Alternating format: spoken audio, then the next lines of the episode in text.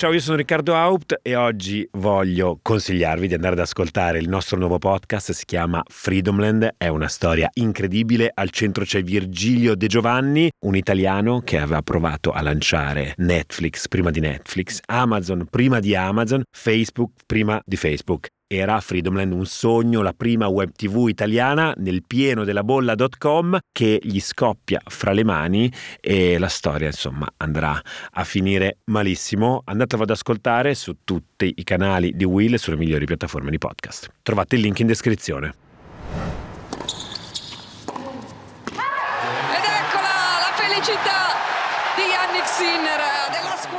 L'ultima volta che abbiamo vinto la Coppa Davis fu nel 1976 e facemmo arrabbiare un dittatore in quello che è ricordato come uno dei gesti più clamorosi dello sport italiano.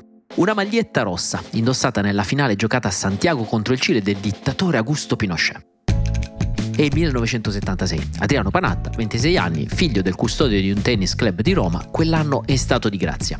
Ha vinto gli internazionali d'Italia, il Roland Garros, ma più di tutto ha reso il tennis uno sport popolare.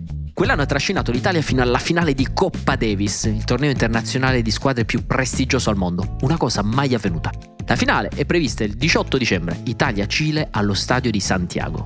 Ma c'è un problema. Tre anni prima, l'11 settembre del 73, in Cile c'è stato il colpo di stato del generale Augusto Pinochet, che ha instaurato una ferocissima dittatura, compiendo omicidi di massa contro gli oppositori. In Italia scoppia il dibattito. Molti manifestanti di sinistra invitano gli azzurri a non andare a giocare in quel paese insanguinato. L'Unione Sovietica ha rinunciato ad affrontare i cileni in semifinale. I manifestanti italiani gridano non si giocano volè contro il Boia Pinochet. Qualcuno minaccia addirittura di morte il capitano della squadra italiana. E oggi parliamo di come reagirono gli italiani, assieme a una polemica sui finanziamenti al cinema per il film della Cortellesi. È ora che le storie abbiano inizio. Ciao, sono Francesco Giano e questo è Closer, l'attualità e i suoi protagonisti visti da vicino. oltre diciamo, la, la, uno schieramento politico contrario c'era anche tutto un movimento di, intellettuali, insomma mi ricordo Domenico Modugno, Dario Fo, Franca Rame e tanti altri, che presero posizione affinché noi non andassimo a fare questa finale. Devo dire che noi invece volevamo andare, volevamo andare perché non volevamo rinunciare a tutto questo, diciamo, in nome della politica. Nella vicenda interviene il CONI, la federazione, viene interpellato addirittura il governo di Giulio Andreotti che non si espone. Addirittura cosa succede? Il Partito Comunista Clandestino Cileno fa arrivare una lettera in Italia in cui dice ai politici italiani ragazzi venite e battete i cileni, solo così si potrà evitare una festa di regime. Arrivò una lettera del Partito Comunista Clandestino eh, a Berlinguer, che tutti quanti sanno che era il leader del Partito Comunista, in cui diceva no, voi dovete venire perché noi non vogliamo che Pinochet si possa fregiare un giorno di una vittoria così importante in una competizione sportiva. Enrico Berlinguer, segretario del Partito Comunista Italiano, parla segretamente con il suo collega cileno, che gli dice di venire. Alla fine Panatta e gli italiani volano a Santiago. Se non andiamo, regaliamo la Coppa Davis al generale Pinochet, dicono. L'incontro inizia il 18 settembre 1976. Le poche volte che ci lasciavano uscire dall'albergo per andare ai campi di allenamento si vedeva, insomma, si, era palese che ci fosse un un'atmosfera molto triste, molto cupa per quello che era successo. I primi due incontri vengono vinti dagli italiani. Siccome al meglio di tre, il giorno dopo si dovrà giocare il doppio e se l'Italia lo vincerà, vincerà tutto. Secondo la ricostruzione fatta anni dopo, durante la notte Panatta non dorme, ma medita di dare un messaggio al mondo. La mattina dopo va dal compagno di squadra Paolo Bertolucci e gli fa una proposta. Dissi a Paolo Bertolucci, che era il mio compagno di dopo, dissi ma Ce l'hai quella maglietta rossa della nostra marca che noi mettevamo? E lui dice sì sì ce l'ho. Allora guarda, oggi pomeriggio giochiamo con la maglietta rossa. E Paolo mi disse, ma tu sei matto, qui ci arrestano. Dico, ma perché ci arrestano? Noi andiamo in campo con la maglietta rossa, non è che facciamo manifestazioni con, con striscioni o quello che è. Poi chi vuol capire capisce. E così i due scendono in campo nella prima parte dell'incontro con la maglietta rossa, colore in solidarietà con le vittime della dittatura. Non era il simbolo del comunismo. La maglietta rossa era il colore dei fazzoletti che le donne cilene eh, sventolavano quando andavano a protestare in piazza perché erano scomparsi i loro mariti, i loro figli, i loro fratelli in quel periodo orrendo che aveva, come dire, tutti i famosi desaparecidos che non ci sono stati solamente in Argentina, ma ci furono tantissimi anche in Cile, forse ancora di più. Le immagini fanno il giro del mondo. Purtroppo solo foto, perché la RAI non trasmetterà l'incontro. Ecco, Panatta continuerà la carriera, Bertolucci pure, con altre forme, ma sempre con lo stesso spirito intraprendenza. Con la sua parlata ormai mitologica, Adriano Panatta ha detto: Mi ha un po' segnato, però positivamente, non negativamente. E poi ha concluso, se non fossimo andati lì, in Cile, a distanza di anni tutti avrebbero ricordato una Coppa Davis vinta dal Cile di Pinochet molto meglio che l'abbia vinta l'Italia. Ma perché ti fai trattare così? Ma che vuol dire? Come hai capito io? Perché mi perde? Te però sei in tempo. Quando stai Anna? Pure te, Anna. C'è ancora domani il film di Paolo Cortellesi entrato nella storia del cinema italiano. Oggi è al terzo posto nella classifica 2023 dietro Barbie e Oppenheimer e ha superato il traguardo dei 20 milioni di incassi, obiettivo che un film italiano non raggiungeva da molto tempo. Ne hanno parlato in molti, si è davvero detto tanto e c'è stata ovviamente anche una polemica nel nostro dibattito pubblico. La polemica ha riguardato i finanziamenti pubblici al cinema italiano. Opera di scarso valore e il ministro della cultura negò i finanziamenti.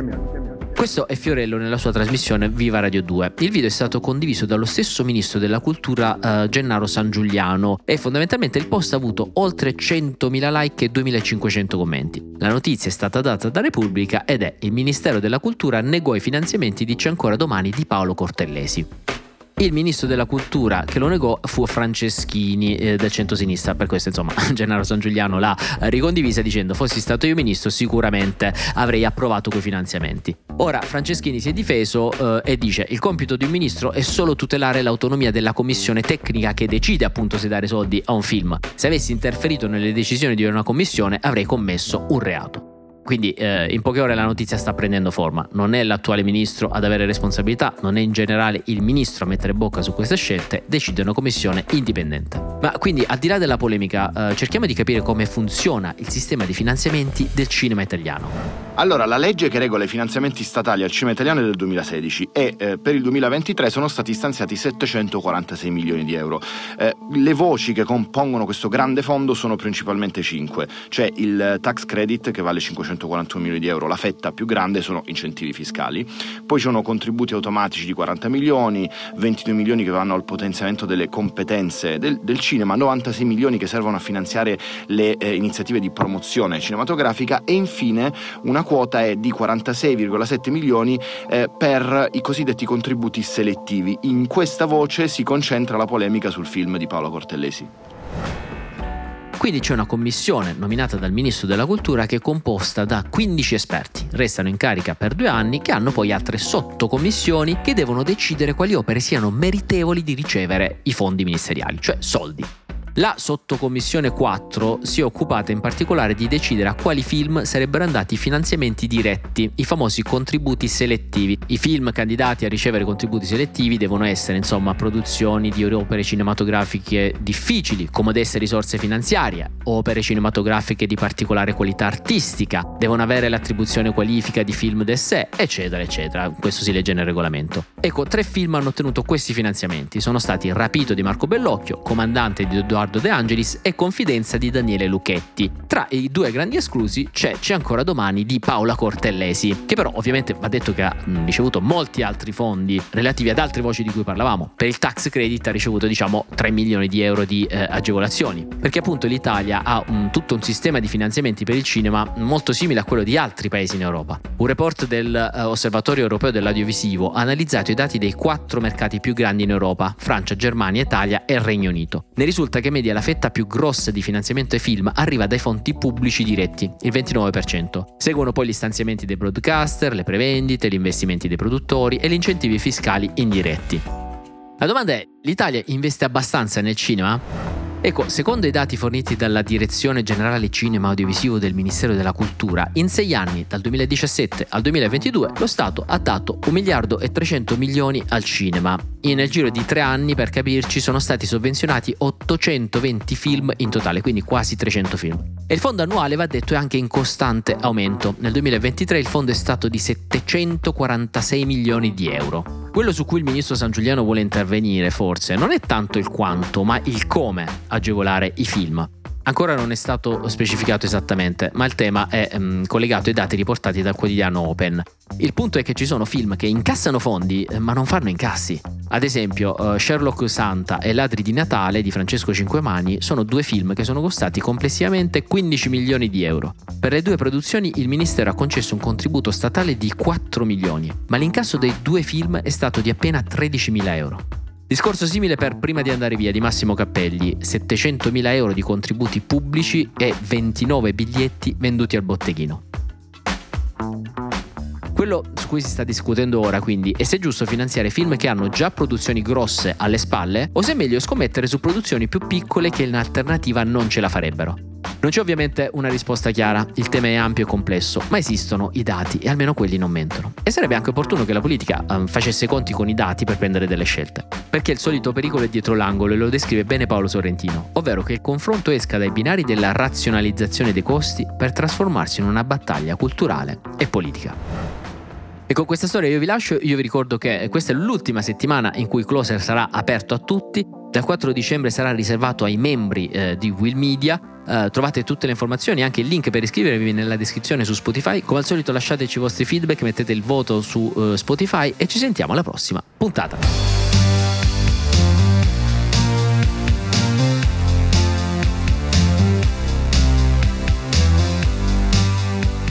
Closer è un podcast di Will scritto da Francesco Giano e Carlo Notar Pietro. Cura editoriale Francesco Zaffarano. Post produzione a cura di Cora Media. Supervisione suono e musica Luca Micheli. Post produzione e montaggio Guido Bertolotti. Coordinamento di post produzione Matteo Scelza.